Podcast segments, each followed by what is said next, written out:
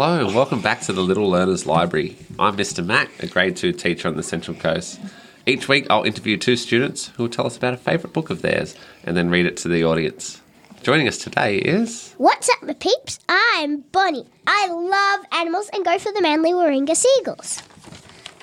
What's up, guys? I'm Georgie, and I love going to the beach and also go for Manly Warringah Sea Eagles. Fantastic. Some good interest there, the beach and the footy. Maybe not the best team to support, ah!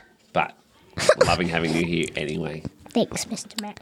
Girls, before we get into the book today, I always like to ask my guests a would you rather question. So tell me, would you rather be able to talk to animals or read people's minds? Hmm, that's pretty hard. I think talk to the animals. to animals because you can stay safe and you could go basically anywhere for free. What do you think, Georgie? That's also hard.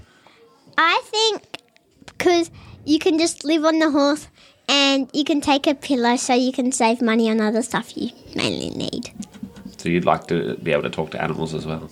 Mm. Yeah. I agree. I have two dachshunds of my own and I'd love to be able to talk to them and see what they're thinking.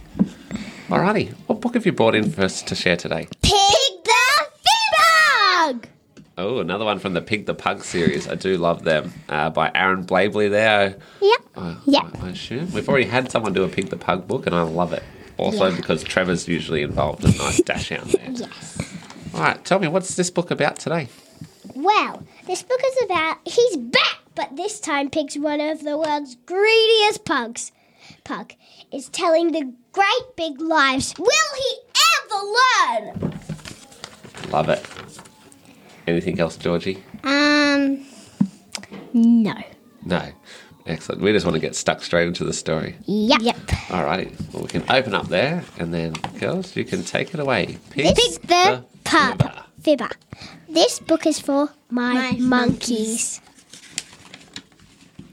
Pig was a pug, and I'm sorry to say, he would often tell lies to just get his own way. And when he would fib, he was awfully clever. But when Pig got in trouble, he would always blame Trevor!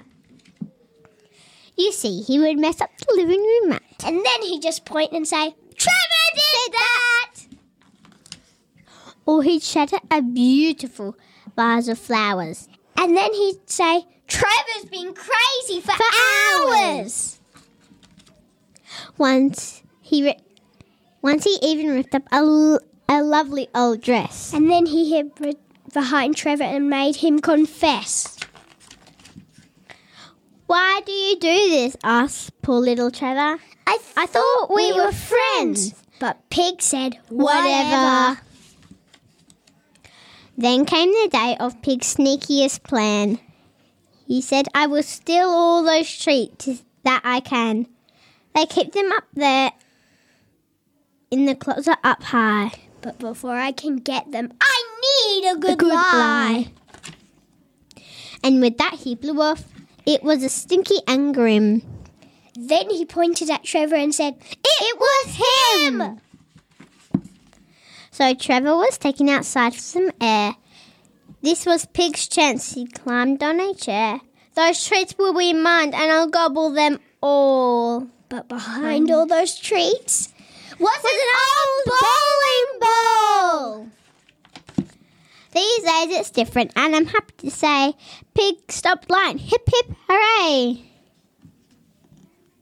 He may have some bruises and one less front tooth, but he sure learned his lesson.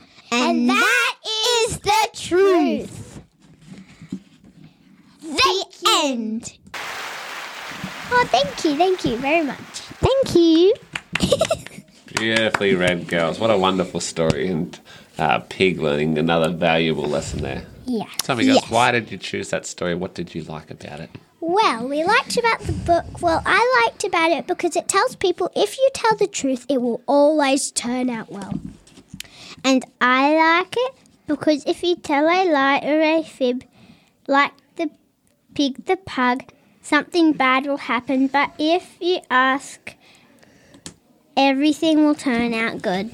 Some wonderful answers there, girls. Thank you for joining us today. And join us next time on the Little Learner's Library for yet another story. When? Bye.